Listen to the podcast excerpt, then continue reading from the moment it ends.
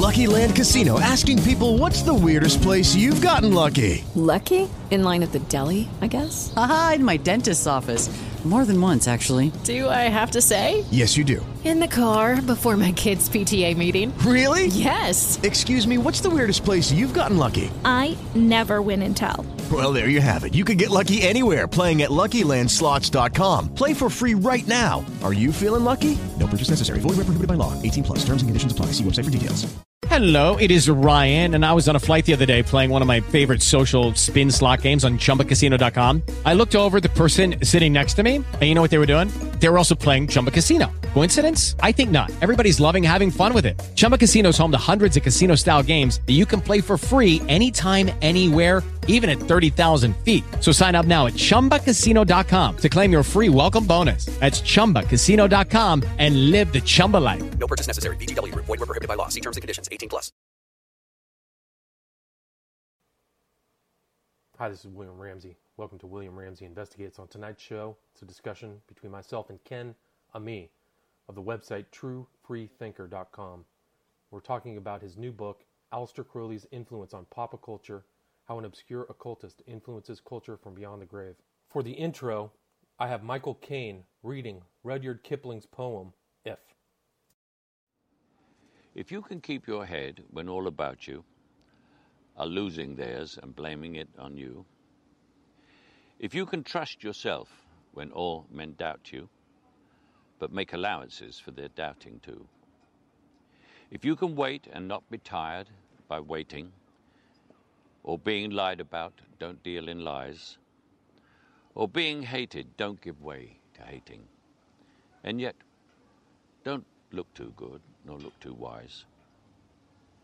If you can dream and not make dreams your master, if you can think and not make thoughts your aim, if you can meet with triumph and disaster and treat those two impostors just the same, if you can hear the truth you've spoken, twisted by knaves to make a trap for fools, or watch the things you gave your life for broken, and stoop and build them up with worn out tools, if you can make one heap of all your winnings and risk it on one turn of pitch and toss, and lose and start again at the beginning, and never breathe a word about your loss. If you can force your heart and nerve and sinew to serve your turn long after they are done, and so hold on when there is nothing in you except the will which says to them, Hold on. If you can talk with crowds and keep your virtue, or walk with kings nor lose the common touch, if neither foes nor loving friends can hurt you, if all men count with you, but none too much. If you can fill the unforgiving minute with 40 seconds worth of distance run, yours is the earth and everything that's in it. And which is more, you'll be a man, my son.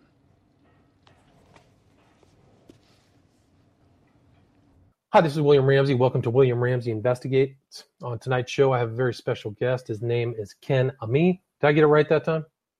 Yes. Because I, I, know I said it wrong last time, but he is a returning guest. He and I go way back. We uh, both are interested in similar topics. The occult. Uh, Ken is a Christian, identifies as a Christian, and has written some terrific books and, and has a great website titled TrueFreeThinker.com. So if you get a chance, go check that out. But he's recently published a book, and we're going to talk about that particular book tonight. He also has some additional books. He's a great writer and very prolific writer at that.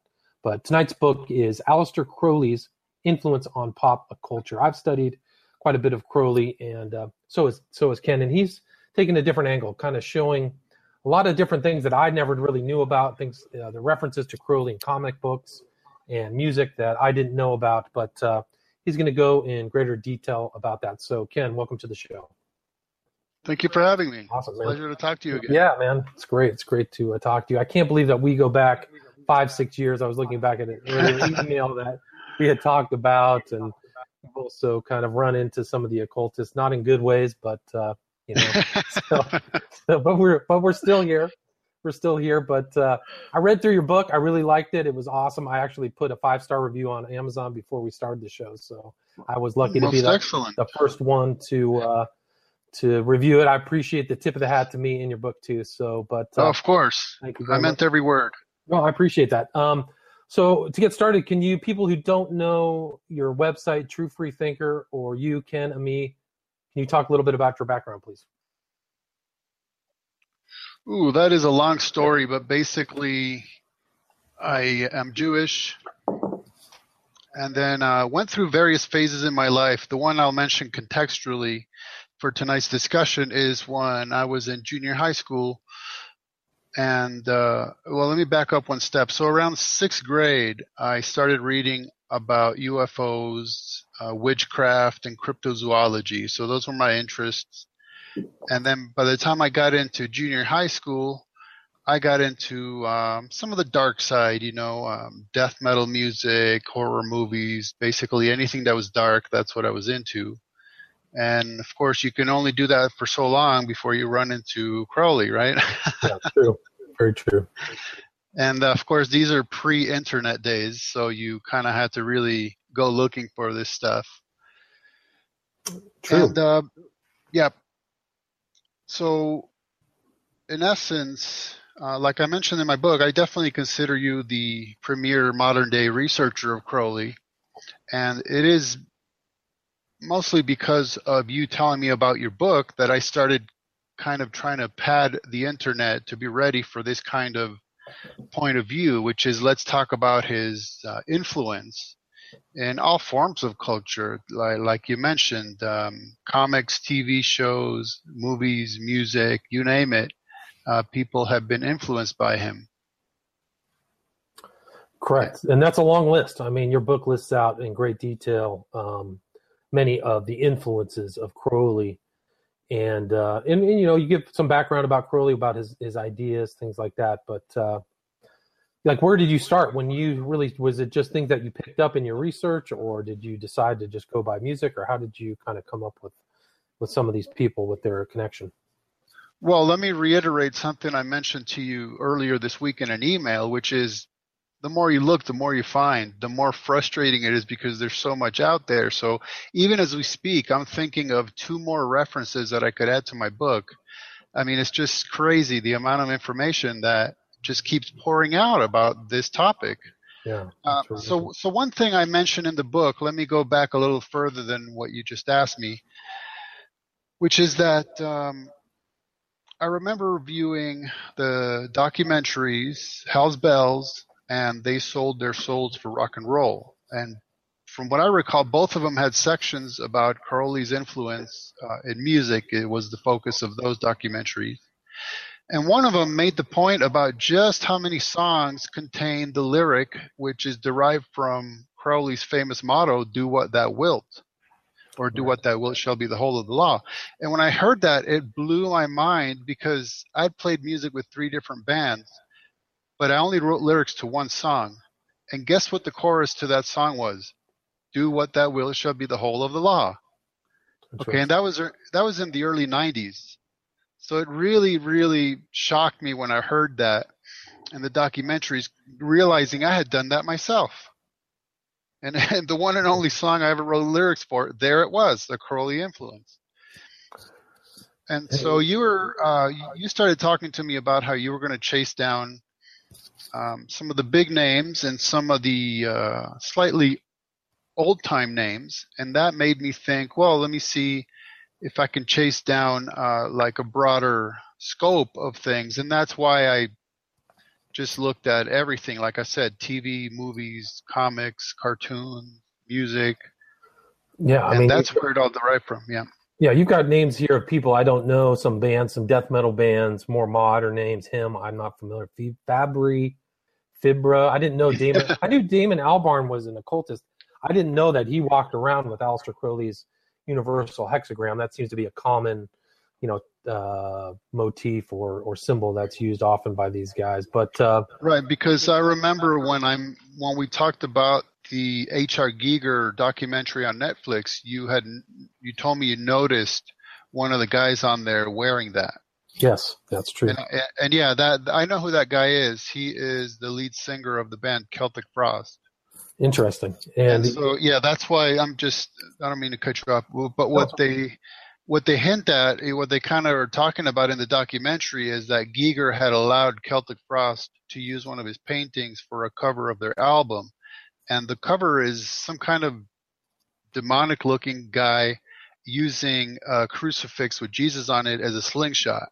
Right, I've seen And- that. one. yeah, yeah, and the album is called To Megatherion. To Megatherion, the great beast, Right. Monster Crowley. That's right. That's right. So that was that's where that connection came from. Interesting. That's fascinating. Giger's Yeah. still around. You know, they just uh, the newest Well- Alien Covenant just came out, and all that design is by Giger, right? Okay, I was going to say, just how are you saying that he's still around? Because Well, he personally, yeah, he's not. His influence. I let me qualify that. His influence is still around. So Oh yeah, his influence, and um, also from the Species movies franchise, which is very popular as well. I didn't know that. What can you talk a little bit about that? I wasn't aware of that. What species? Yeah, well, um, it's a sci-fi horror movie.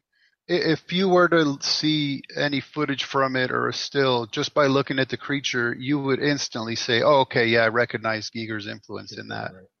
And the, the rumor was, I don't, and he was friends with Timothy Leary. Giger was. He was also um, rumored to be the OTO head chapter of Crowley's OTO in Switzerland.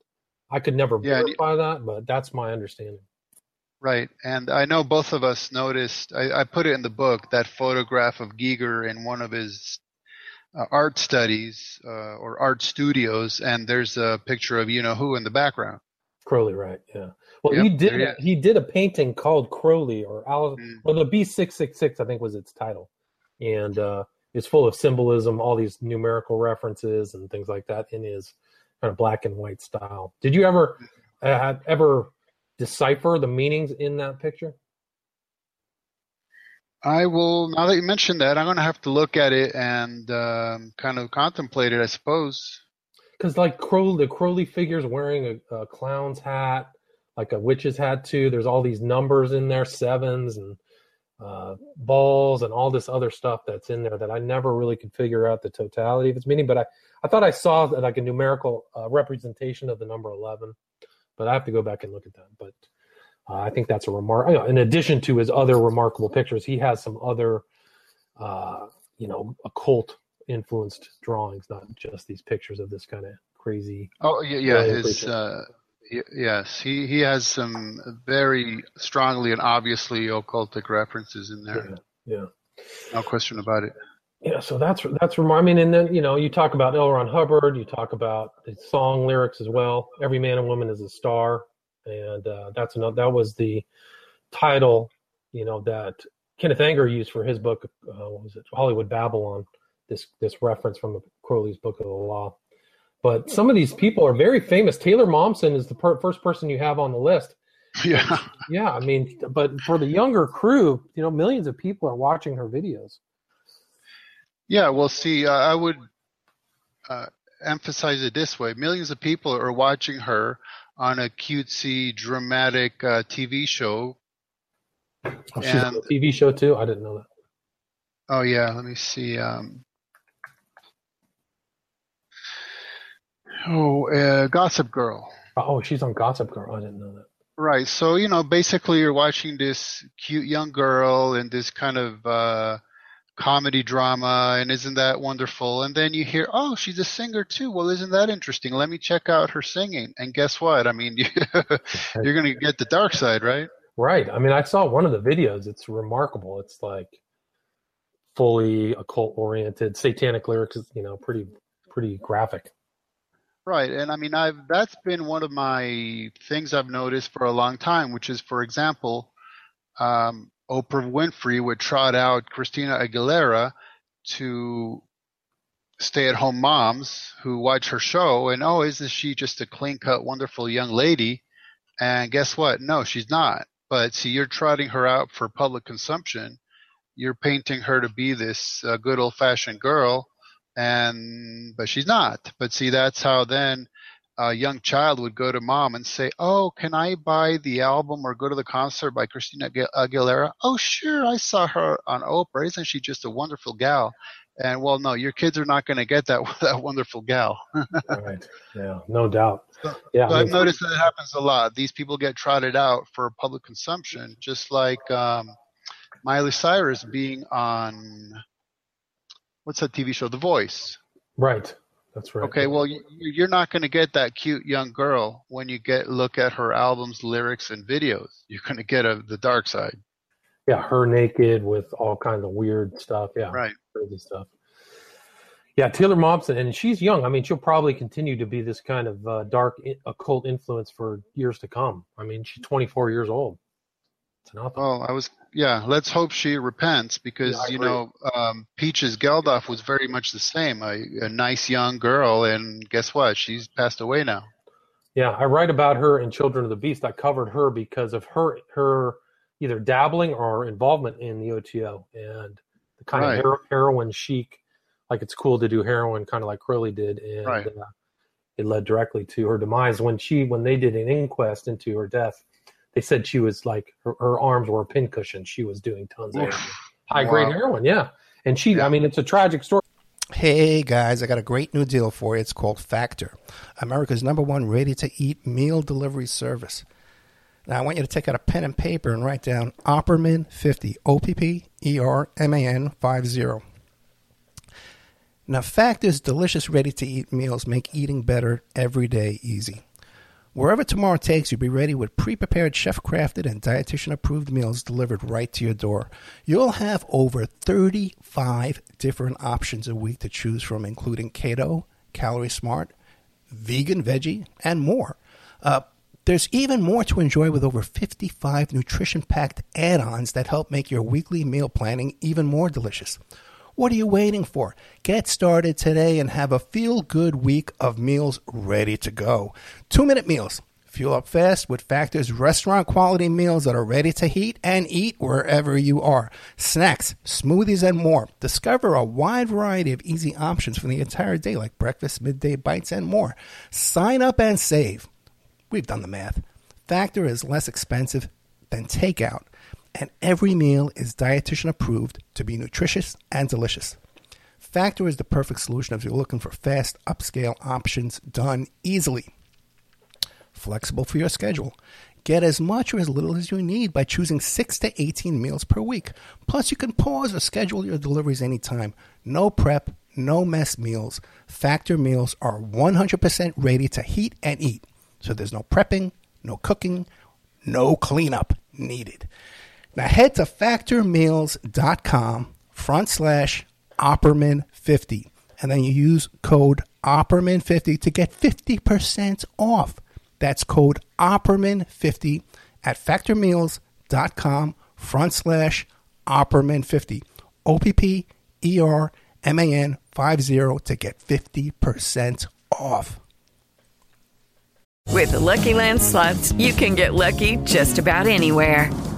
This is your captain speaking. Uh, we've got clear runway and the weather's fine, but we're just going to circle up here a while and uh, get lucky. No, no, nothing like that. It's just these cash prizes add up quick. So I suggest you sit back, keep your tray table upright, and start getting lucky. Play for free at LuckyLandSlots.com. Are you feeling lucky? No purchase necessary. Void where prohibited by law. 18 plus terms and conditions apply. See website for details. because she ended up dying and her baby was in her arms. I mean, how Oh God, that's that, yeah, that is tragic. Absolutely tragic. I actually have a friend of, a friend of mine on Facebook was her boyfriend for a little little bit, so I got some interesting information about her that I never really published. But it's Mm. it's a tragic story, you know. And she was the daughter of, you know, uh, Geldof. The, the what's the what's uh, what's her dad's name? Uh, he was from the Boomtown Rats. So she was kind of like rock royalty in a way. Right. Out with this guy who did Live Aid, but um, yeah, it's just it's just a tragedy. So it's not. Yeah, and well, if okay, one thing that I mentioned in the book is whenever you hear modern day artists and artists of, of any format, right? Um, musicians, movie makers, regardless of what they are, when they're when they comment about their art, inevitably they speak of it in terms of deconstruction and destruction and breaking down taboos and you know, and all this, uh, and that is a philosophy, right? It's not. That has not traditionally been the point of view. If you look at the true and great artists of days gone by, painters, musicians, poets, they all inevitably said that they were doing their art for the glory of God. Right. Okay, and their art has lasted for centuries. Okay, now modern day artists inevitably they talk about destruction, deconstruction, breaking down, tearing down, and you have to recognize that is a philosophy under which they're working. And so you have, um, yeah, you have uh, Crowley here supposedly channeling, saying, "To worship me, take wine and strange drugs." And well, the, guess what? We have a whole culture of celebrities and so-called artists doing that, even to their death. No, it's true. And I mean, that supposedly, uh, that book of the law, that, that quote is recited to Crowley from Satan, according to Crowley. I mean, he veiled it, put in blinds and stuff like that, but Aiwass was Satan. Right, so right. You so, see this direct tie between these doctrines and the culture and, you know, early these people dying young.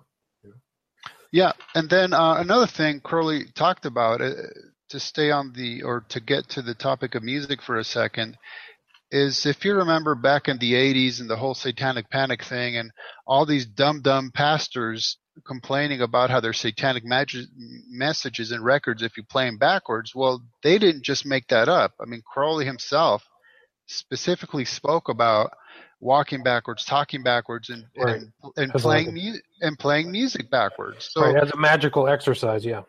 That's right. So these pastors weren't just paranoid; they were actually taking the guy seriously. Right, and these and you find out then that the musicians themselves are taking Crowley seriously too, right? I mean, that's Yeah, kind of and- or these this occult. stuff. I, I I will say about um, what they call backmasking. There's at least two forms. Okay. Uh, and I mean, of course, I remember the days when you actually put a record on the needle and you could stop it with your finger and run it backwards. Now, you could run an entire song backwards and you sort of have to interpret, well, I think I heard this and ooh, that sounds like that. That to me is not that impressive because you're literally just interpreting noise. But there are songs where there's obvious backwards messages. Uh, in fact, I remember when I was a teenager, I had an Iron Maiden album, and it's between songs, so it's nice and quiet. And all of a sudden, you hear this, you know, this backwards talking. It was very obvious. So I put my finger on the record and spun it backwards, and yeah, it was definitely uh, a backwards message. Interesting. You know what it said? No, what? It said, "Don't mess with things you don't understand." Interesting. so they, they they they put the secret thing in there for people who are going to do it. Oh, that's funny. Well, I think Bruce Dicker, Dickinson is a huge Crowley fan. He actually made a movie about Crowley called titled Crowley. I think in the states, in the UK, it was some other name. I forgot. Uh, Yeah, not not a great movie. it's ironic because the drummer of Iron Maiden became a Christian and he's a drummer in his church's worship band. And Bruce Dick, yeah, Dickinson went the other way completely. He even played in a side band called Chemical Wedding. That's right. That's based upon Crowley, right? Yeah. Yeah, right. I do, mean, right. chemical wedding is an alchemical term. Right. That's right. Right. So it's interesting that within that band you have these guys going in completely opposite directions. Right. That's know? interesting. But just to add on that, I think that that was the name of the Crowley movie in the UK. I think he titled. Yes, you're right. Yes, yes, it was. Yes, it was. You're right. Yeah, that's what it was. Right. So And it wasn't a very good one, by the way. No, there were actually the very good sequences. There was one that I really liked, which was they had Crowley in the last part of his life when he was in Hastings at this boarding house. It was played by John. I don't know why I remember the actor's name, but John Shrapnel played an aged, like decrepit, decaying Crowley, and he did it just a perfect job. It's a shame that the whole movie was lousy, but uh, that one acting Yeah. sequence, and it was uh, the guy who was visiting Crowley turned out to be um, Crowley's literary executor, about a guy by the name of John John Symonds, who wrote a book about I think it was something about the beast. I can't remember the title of his book, but the, the OTO members thought Symonds did a disservice in protecting kind of Crowley's uh, legacy. But uh, which you know, if you're an occultist, you're probably true because I think Symonds told a little bit too much truth. But it's it's an interesting sequence and an otherwise pretty lousy movie, but there's a lot of occult references there. There's the Scarlet Woman. There's all kinds of stuff. Right. The, the the science fiction sequences they had looked super cheap. I mean, they looked like it looked like sequences from Star Trek looked more advanced, like the original Star Trek on TV looked more advanced than what was in this Crowley movie. But it, Bruce Dickinson's in the movie too. He plays the kind of housekeeper at the at the earlier part of Crowley, so you can see him in there. And he was the person who spearheaded that film. I think Right. he wrote it and did everything. So anyway, And I know people like you and I would watch that movie as unpleasant and bad as it was, just to try to uh, derive some of the uh, hidden occult meaning from it, No to question. understand what these guys are trying to tell us or tell each other. yeah, I mean, I think that it's full of it. I mean, there's full of these reference, occult references, Crowley, you know, this, uh, but yeah, and all, all these phrases and stuff that Crowley used. So, uh, it's, Oh, it's full of it, all right. yeah, yeah, something else. but moving on, the next person on your list is 311. Do you want to talk about the band 311? Well, I um, was actually a big 311 fan back in the day. Um, you see here right away, I mentioned the oddity of their name. I mean, why is it 311? Why, why isn't the band called 311 or 311? Uh, you know, why 311? And I certainly don't know, but I just made my guess at it right off the bat. That's something interesting about them. Which is three times 11, 11 the number of magic. Is that it? Yeah, and then that the uh, well, my emphasis what was that three 11s is 33. Right. So you've got the the top number in in masonry, right? Right. And you know, these guys um they definitely have uh, some Buddhist influence, but um all their stuff is really saturated with uh occult symbolism and their uh, at least their bass player is probably the most outspoken um straight up anti-Christian. I think one of them has a tattoo of "Do What Thou Wilt" on their leg. Right. Yeah. Yes, that's the one the uh, bassist, yeah. P-Nut. Yeah. Yeah. Yeah. So they're all. What What's the story? I don't even know who Sean Avery is. Who's that? Well, one thing I wanted to mention, because honestly, I don't know a lot of these artists either. So the, the interesting thing is um, the ease of which uh, I was able to do some of this research is only because of the internet. Because if we go back a couple decades, I don't know how I could have even compiled so many song lyrics. Where would I even find them, right? Yeah, a good so so it was extremely easy to go to one of these many many websites there are that have nothing but song lyrics and just type something like Crowley in the search engine or type in uh, do what thou wilt or everyone's a star and I gotta admit it's it got it's pretty spoiling as a researcher to get spoiled with the ease in which I can do that. So yeah, a lot of these artists I never actually listened to them. Um, I'm not really aware of who they are, but I was able to quickly compile a whole bunch of lyrics and a lot of uh, different references. Yeah, it's true. I So mean, let me see. Yeah, Avery. Uh, he actually. It's not just about his lyrics, but he actually speaks about how he's, you know, interested in the is kind that of an things that independent Crowley did. artist? Do you know that? Uh, yeah, I just haven't heard his name. That's all. Yeah, it's interesting. He talks about Crowley. So does Elijah Blue Allman, who was the son Right. of recently deceased um, one of the Allman brothers. What was his name? Was, uh, Cher's son, right? She's he's Right. Son, right? Correct. And so he, I didn't know that he was a Crowley aficionado, but you know, it's just like almost like it's almost like a default. Like right. You just assume that everybody in the music business loves Crowley, and then there's some oddballs, you know, that don't aren't. it seems like that's the thing. I mean, you just John, the the son of John Lennon's into Crowley and anger. I mean, all these people are into this stuff. It's remarkable. And But, so uh, one thing I also mention in here is that sometimes you look beyond the specific term do what thou wilt, those words in that order, but you can also recognize that same concept and something even as seemingly uh, meaningless as the Nike motto, just do it. Right. Right. I mean, to me, and I'm not saying that the Nike shoe company is uh, out preaching occultism, but I'm saying that the message is the same. right? In fact, um, a couple of weeks ago, I watched the documentary on Netflix about the band Twisted Sister. Well, I, I would be hard pressed to say that they're satanic. They're more just like a good time rock and roll band. But yeah, I mean, there is footage of Dee Snider yelling at the crowd, "Hey, we're Twisted Sister, and you can do whatever bleep bleep you want." It's the same basic message, which is there's no rules, there's no law. Do whatever you want, you know, even at your detriment. And that's basically the the for some reason they think that's the rock and roll lifestyle. Like I don't know if you if you got to the point in the book about where the singer from the band Rotting Christ is complaining about the singer of Megadeth because the singer of Megadeth, Dave Mustaine, became a Christian. Oh, interesting. Okay, so so Dave Mustaine says, "Hey, you know, we don't mind touring with bands that are into the dark side of life because the life can be dark, but we don't want to tour with bands that are straight up satanic." Interesting.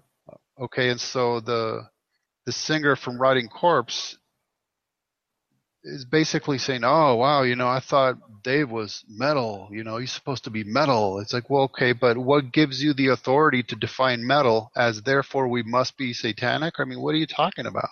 Yeah, interesting. It, it, you're now imposing your subjective standard onto Dave, and then you complain that Dave is imposing his subjective standard upon you. It, you're basically just uh, being hypocritical. Yeah, that's a, that's a good point. I mean, it seems like now that we go back to Iron Maiden, these bands are there's some that go Christian and some stick with the occult, right? And they seem to be fighting with each other. It's interesting. Yeah, and I mean Iron Maiden uh, is a special case for me because I was an Iron Maiden fan for many, many, many, many years, and I'm not hesitant to say they could have gone down in history as being the most educational band. Unfortunately, they they got into displaying a lot of you know um, scary horror satanic imagery and that kind of gave them a bad name to the outside world. Now within heavy metal that gave them a even better name. But but they do have a very educational side of them Right? Didn't Um, they do a song on the rhyme of the Ancient Mariner? I mean, that was uh, that's a you know what I'm, so. I'm glad you mentioned that because as a teenager i read their lyrics and it said that it was based on this ancient poem so i got myself to the library and i looked it up and so here i am a teenager at the library reading a poem from the 1700s only because a heavy metal band played off of it there. What is it? Water, Yeah. water everywhere, not a drop to yeah drink. yeah all the boards did shrink water water everywhere nor a drop to drink yeah That's right. and uh, you know they sang songs about um, murder in the rue morgue. Right. Uh, so that's uh, God. What's the what's the author Murder in the Room Morgue? It's uh, ah, you know, can't remember his name. I know his face from Baltimore. His name is. I hear you typing away. I'm going to type right now. Here we go. Because the thing is, I the reason I knew that is because I read a compendium of all his Edgar Allan Poe. Allan Poe. Yes. I read And, I mean, they- all short stories. Really good. They sang historical songs, you know, uh, the Ides of March and songs about World War II and It's all kinds high, of. right? Yeah, like all there was good references. Yeah, classic reference. They had a, a, lot of lyrics that dealt with history and literature, and that was awesome. Right. What was the one? Just what was the ride of the three thousand or whatever? Um, there was one about like a, a another classic uh, poem. I forgot what it was. Well, let me put it this way: there came a point um, once they put out their album Seventh Son of a Seventh Son. That's when I was not interested in them anymore from thereafter because honestly, uh, their music was a little too soft for my taste in those days. Interesting. If you can imagine that. that, that- that's pretty funny. No, it was uh, God, the ride of the three thousand. Now I can't remember. it. Oh man, the truth was based upon now something like that. Oh well. Um, anyway, yeah, Iron Maiden. You know, that's just. I mean, there's a lot of occult stuff there. There's a lot of classic literature there. I mean, it really is. Yeah. Um, what do you want to? Hello, it is Ryan, and I was on a flight the other day playing one of my favorite social spin slot games on ChumbaCasino.com. I looked over the person sitting next to me, and you know what they were doing? They were also playing Chumba Casino. Coincidence? I think not. Everybody's loving having fun with it. Chumba Casino is home to hundreds of casino-style games that you can play for free anytime, anywhere, even at thirty thousand feet. So sign up now at ChumbaCasino.com to claim your free welcome bonus. That's ChumbaCasino.com and live the Chumba life. No purchase necessary. VGW Group. Void were prohibited by law. See terms and conditions. 18 plus. Judy was boring. Hello. Then Judy discovered ChumbaCasino.com. It's my little escape. Now Judy's the life of the party. Oh, baby, Mama's bringing home the bacon. Whoa, take it easy, Judy. The Chumba life is for everybody. So go to ChumbaCasino.com and play over 100 casino-style games. Join today and play for free for your chance to redeem some serious prizes. ChumbaCasino.com. No purchase necessary. Void were prohibited by law. 18 plus terms and conditions apply. See website for details. talk about next? I mean, Almond. We can go to Russell Brand, Morrison. Yeah, well, I was looking at the uh, section on the Rolling Stones Okay, let's do that. because you recall that uh, I had a recent movie about the Rolling Stones by Stephen Woolley. Uh, the movie is called Stoned. And remember, I pointed out to you, wow, there's a scene in there that's an S and M scene, and they're basically having uh, an S and M tryst right in front of a huge poster of Crowley. Interesting, fascinating. Is it uh, interesting? Sounds like Performance. You ever hear this movie Performance? That does not sound familiar. Yeah, that, I covered that in Children of the Beast. It was a guy who actually sat on the knee of Crowley, made this movie that involved that had uh, Rolling Stones Jagger in it. Um, so it was interesting performance. And then, of course, this is something that's relatively well known, but on the cover of the Beatles' Sgt. Pepper's Lonely Club Hearts Band, there's a doll, and on the doll it says, Welcome the Rolling Stones. Right. So the Beatles were paying homage to the Rolling Stones, and then the Rolling Stones put out the album, uh, Her Majesty's Satanic Request. Right. And in there, in the album, they had hidden pictures of uh, all four Beatles. So there's this kind of like circular circular thing. Yeah, if you go to the book page um, 96? 97, yeah, 96, 97, it's right there. Didn't uh, didn't the early Stones, didn't the Beatles write some of the early Stone songs? That's what I remember. I'm not sure about who wrote for whom, but you can see this kind of circular. Hey, listen to these guys, and hey, listen to these guys in turn. Right, helping each other out. And of course, the famous, uh, well-known fact that Crowley appears on the cover of the Beatles album. Right. Interesting. And then let's talk about Damon Albarn of the Gorillaz, and he was in Blur. Um, he walks Mm-hmm. around with Crowley's seven, what is it, the Seal of Babylon on his neck, Right. on his chest, right? Yeah. Yeah, Babylon. Yeah. Yeah. Um, so that's one of the. Remember, I I sent you a link to that just I think two weeks ago, and that's when I told you go, uh, William. The more, the more you know, this never ends because that's that was something brand new to me. No, it, it actually it doesn't end. It, there was a guy I wanted to tell you about. He was a new rapper, and he um his name was Ab-Soul. You ever hear of Ab-Soul? No, but I tell you what, I'm gonna have to have you send me an email with all these interesting references you're bringing up that I did not include because. It's, Well, there's there's so much out there. You could literally write another book. You have a 250 page book. You can go to 500. You actually cover a lot of the new African American artists who are referencing occult stuff. But this Right. guy Ab-Soul actually had an album titled "Do What Thou Wilt." wow. And I think Straight up, yeah, straight up. Uh, the fourth studio album of rapper Ab-Soul, and this guy's very apparently very popular. I haven't heard any of his stuff, but uh, December 9th, 2016. So it's pretty positive rep, uh, positive stuff from from uh, critics. So anyway, anyway, Ab-Soul was interesting. You had what Chance was a guy? Chance the rapper. What was the guy's name? Uh, no, it was another dude. Yeah, Ciara, and Mm-hmm. the other one was uh, Tyler the Creator. Right. Yeah. Yeah. Um, if you pretty much look up anything on on Tyler or his band, you know, his group, the Odd Future Wolfgang Kill Them All.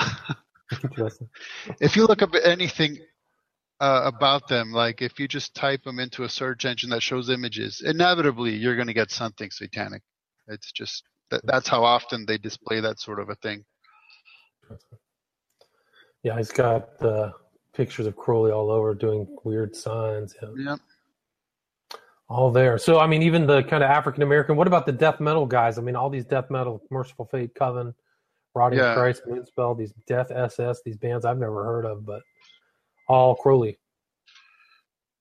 Yeah. Um, Mercyful Fate, that was, I, I used to be a really big fan of that band back in the day. And,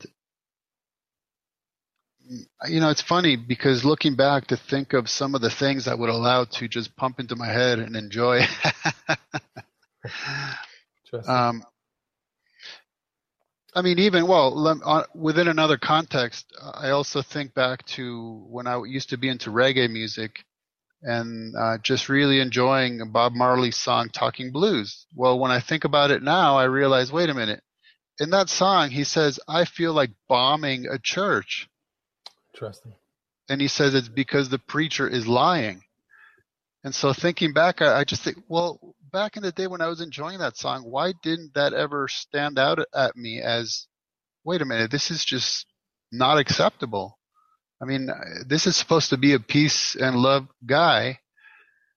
And why is he uh, singing about wanting to bomb a church? That's interesting. You know, it's because he disagreed with the theology. Right. So it's the same thing with Mercyful Fate in one of their songs, having a straight up oath to Satan, to devote your life to Satan. There it is, just right there. It's amazing. I typed in Tyler the Creator, Aleister Crowley, and a cover of my original book, Prophet of the Evil, popped up in the search. so somebody, sub, subliminal, subliminal synchrosphere OTO. Somebody must have. Hmm. That must be an old article or something. Well, Oh, you have 2014. arrived, William. I'm there. I'm there. I'm, I'm on a I'm on a, a, a thing with Jay Z. Says "Do what thou wilt." Uh-huh. My book is somewhere on the picture there. Interesting. Yep, there it is. Recall in the previous post we mentioned Crowley and 9/11 and the Thelemic undertones and numbers, 93 being the number of Thelema. That's correct. So yeah, I mean it's all over the place. I mean I think there's probably somebody in Hollywood who just initiates all these people in droves, don't you think? Probably some OTO member. Well, you know, you mentioned Hollywood. Uh, I put up a post about how many times I've noticed the number 11 being um, an obvious feature of a movie. And I mean, it's that was another one of those things that it literally never ended. You know how many times I edited that article to add more stuff to it? It was crazy. I'm not surprised at all. Yeah, I mean, I, I, I, yeah, I've noticed that too. Once you kind of see an eye for that, it pops That- up. that's right. That's right. Once you have an eye. Talk about Kirk Hammett and Adam Jones. Isn't Kirk Hammett the guitarist of uh, Metallica? Yes. Was he into Crowley? I didn't know that. You know, if you notice that section, they don't talk about Crowley. Okay, I gotta go. The, the reason I included it is because of the underlying context, which is that these guys are bringing a very purposeful occultic philosophy into what they do as musicians. Interesting, gotcha. Okay, so Makes so sense. that's something. Yes, that's something they're very open about. And right before that, I mentioned the drummer from the band Tool, who is also incredibly open about it. He has he has the seal of Babylon and other sigils on his actual drums, and he says that basically he allows something to possess him, and he plays on his drums whatever the being is expressing through him. Fascinating. Wow, that's straight up demon possession. I know he has one of the biggest original Crowley libraries in the world because he's collected everything. And, and the thing about Kirk Hammett and then um, Adam Jones from the band Bad Religion is they t- they're taking more of a philosophical approach in that what they're trying to do through through their music isn't just to play music. And if you hear occultists or even New Agers, sometimes they'll talk about how what they do and how they do it and the sometimes even the colors that they wear the words they use the movements that they make all of it is meant to affect somebody subliminally, um, just affect them on every conceivable level. And so, like here, uh, Hammett's talking about uh, a bee. There's a painting of a, the insect, a bee, on his guitar, and he says, which is symbolic of knowledge, the raven symbolizing secret knowledge. And then the all-seeing eye, symbolic of universal knowledge. So you know, you look at his guitar and you're like, "Oh, that's kind of wacky. All these uh, cool figures on it." Well, right, to yeah. him, it means something, and it's conveying something. Right. Well, that makes sense. I didn't know that. I didn't know till now that the raven represents secret knowledge. I knew it represented something, but it pops up all the time in uh, Sons of Anarchy, all these other kind Oh, of shows. Yeah, oh, interesting. Yeah. the ravens all over the place. If you keep an eye, there's a lot of occult pictures and things like that of women held, holding ravens, things like that. Makes perfect sense.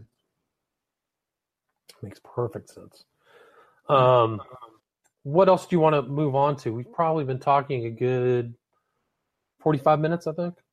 Anything else you want to cover? Do you want to get into the kind of the more uh, movies and, and comic references? I was actually going to make a statement and then ask you a question, if you don't mind. Go for it. Fire away.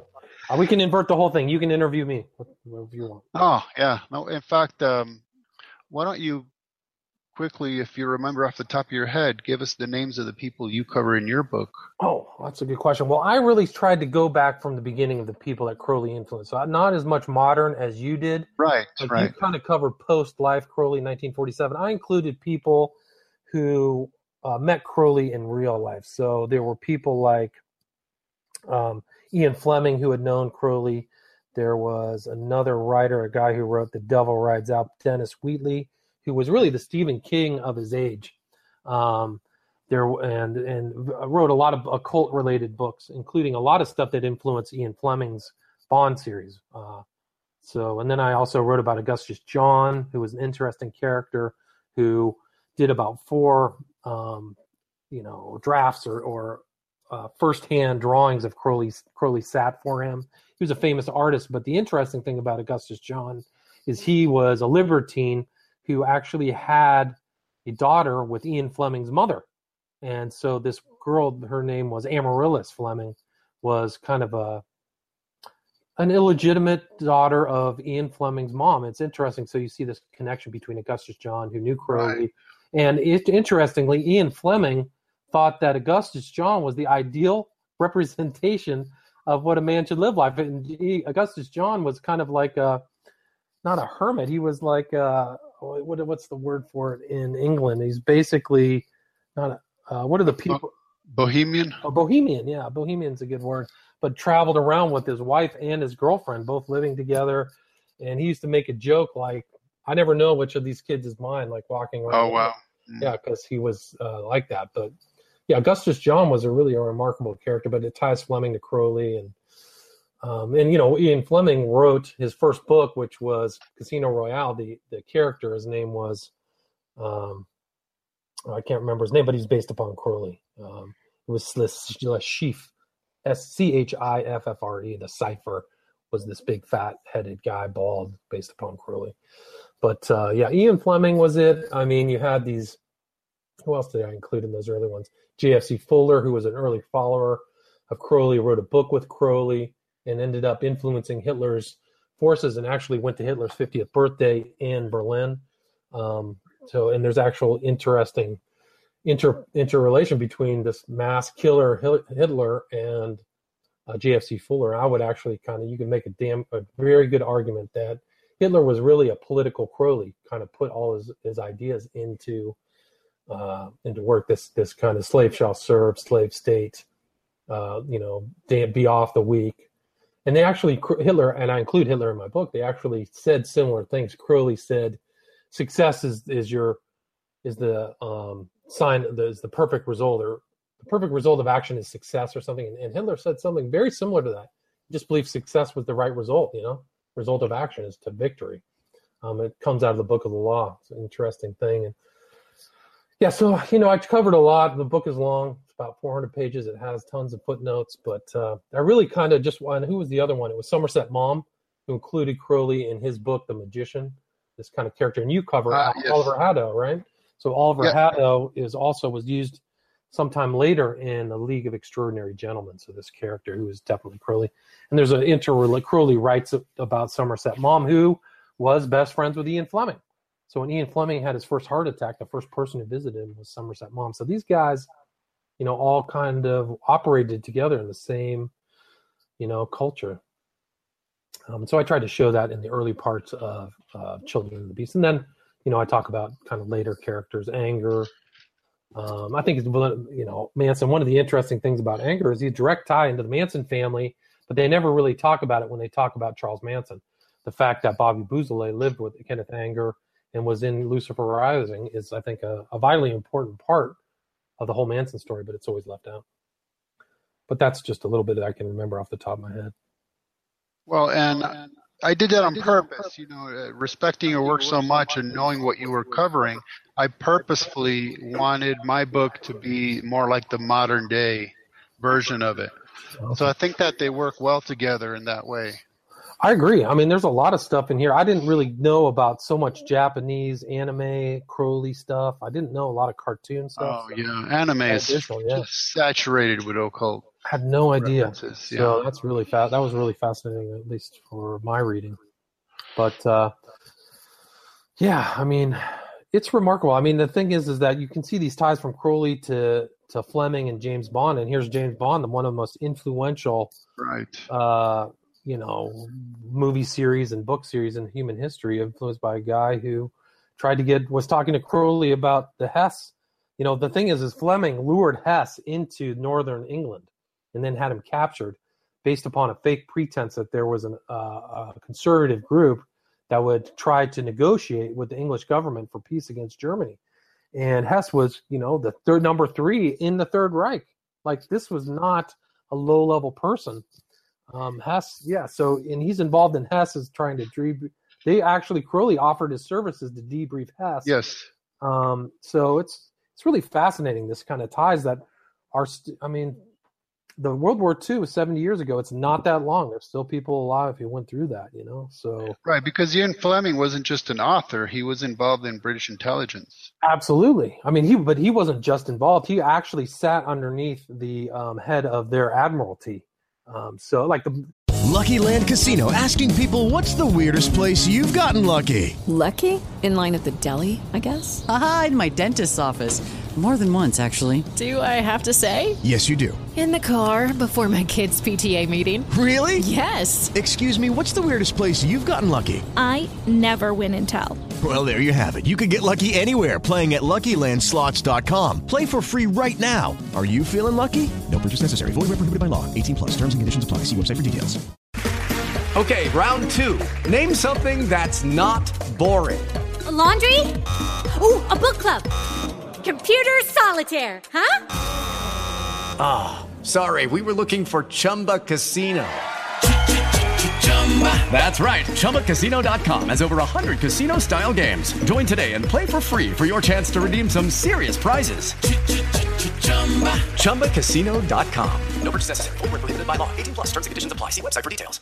the United States has kind of four different military branches, but the real military branch in England is the seafaring branch. This is the most powerful aspect of the British military, and and Fleming was basically the guy right underneath the top. And the guy who ran it, I can't remember his name offhand, but he said Fleming was a war winner.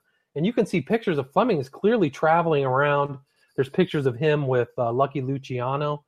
Um, so he knew all these guys, and there's a lot of stuff that he can. There's interviews of him, of Ian Fleming with uh, Canada uh, Public Television, where he's saying, "I could tell you stories, but I'd be in violation of the Secrecy Act." You know, mm-hmm. so Yeah. there's all these stories that he took. He took vignettes from his exist from real time stuff that he experienced and put it in James Bond. So all of these gambling sequences where they're always gambling with the enemy, those are all things that he did while he was in Portugal. And one of the interesting aspects of Fleming is he wrote the the the foundational document for the American CIA. So he put this together, and the United States uh, absorbed all of these uh, ideas that Fleming had. So Fleming is really a remarkable character. Spoke fluent German, you know, uh, really some, something else, but really super talented. Came from a banking family, was the best athlete at Eton t- two years in a row. Um, but unfortunately, kind of pissed it all away on high living and cigarettes. Like he had a heart he had a heart attack and didn't stop smoking. So wow, yeah, not wise. And he always was a high liver. He always went to get uh, the best restaurants and always had gin and smokes. So it's not not a way to have a long life. So, but he when he died, the they had a uh, his gravestone wasn't a normal gravestone. It was the uh, what do you call it? Masonic um, obelisk style gravestone. So it's pretty clear that he was affiliated with the secret knowledge, at least in my opinion. And you know they intersperse it throughout a lot of his books. Ouroboros is included in one, and I have to go back. I'd love to sit down and read all his books and really decipher them, decode them, but I just haven't had the time. Any other questions? Anything? Else? Well, this is what I want to ask you. Yeah, you asked me a question, then I want to talk about your other book that you've been on a furious pace of publishing books on Amazon. So we can lay the groundworks for another interview, you know, next month where we can cover. I would love to talk to you about some of your other research. Sure. What do you got? Well, I mean, why don't you why don't you tell? Let's see, what was the one that I saw that was about religion? You wrote one, the title of which looked very intriguing. It is well, you did that. Pop Atheist Bible Expositors featuring Oh. Richard Dawkins, Christopher Hitch, and Sam Harris, Dan Barker, and Neil. De- now these are this is a very relevant, salient book for the present day because these guys are all over everywhere. Chris, uh, Sam Harris, Tyson, and Dawkins really control the narrative regarding this kind of uh, stuff. So, yes, I mean, I, let me just to let you know, I wrote read the intro about Sam Harris's book on Christianity. I can't remember the title of it, but I Yeah. broke out laughing. It was such a joke. It's so bad. It was such a, like a poor understanding of the book that it didn't have any basis in what was written in the New Testament. But I, so I, for me, when I see Sam Harris talking, I just kind of smirk. I'm like, okay, whatever. Right, but the thing is, you are discerning enough, and you have the background knowledge to know it's nonsense. But a lot of his um, young, angry, rebellious teenage fans, they just, oh, Sammy said it. Well, then it must be true. It's true. Yeah. So Yeah, that was a, an interesting book because what I did is not focus on everything they have to say about religion and God, but specifically their statements about the contents of the Bible and how, you know, uh, frankly, how badly they mis they misunderstand. Yeah, I mean, and don't you think some of that misunderstanding is intentional because it doesn't? If they understood it, it wouldn't fit into their scientistical outlook. Yeah, it, to say that it's purposeful would be going a little beyond my comfort level because I would kind of have to be able to read the motivation of their hearts, you know? Uh, right. So I would definitely say that there's enough information out there um, that they should know better, especially being as smart, smart as they claim to be. Right. Well, I mean, I would think Christopher Hitchens is a brilliant guy, uh, an atheist, but still brilliant.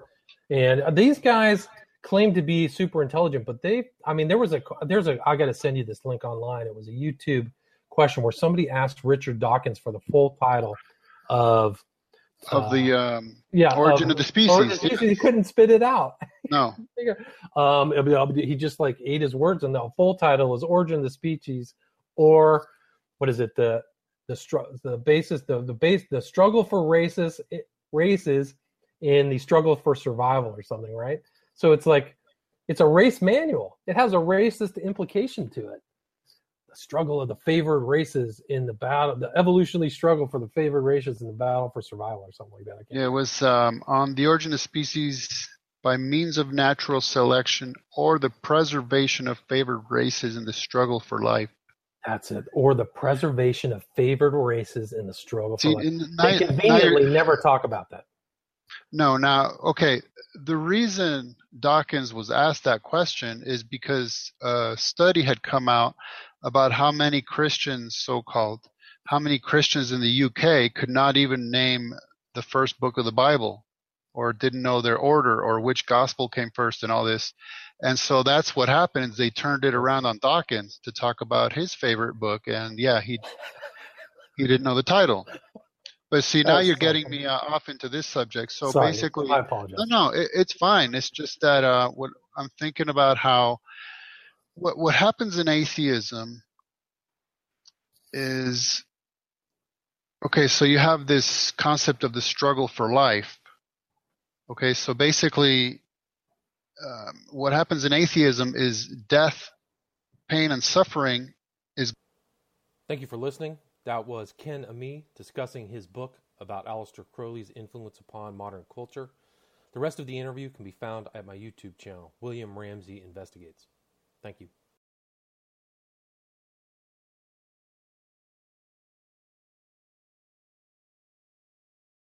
Lucky Land Casino asking people what's the weirdest place you've gotten lucky? Lucky? In line at the deli, I guess? Aha, in my dentist's office.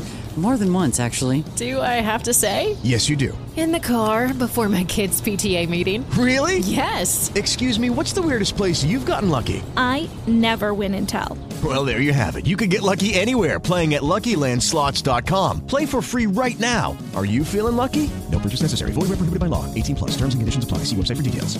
Hello, it is Ryan, and we could all use an extra bright spot in our day, couldn't we? Just to make up for things like sitting in traffic, doing the dishes, counting your steps, you know, all the mundane stuff. That is why I'm such a big fan of Chumba Casino. Chumba Casino has all your favorite social casino style games that you can play for free anytime, anywhere with daily bonuses. That should brighten your day a little.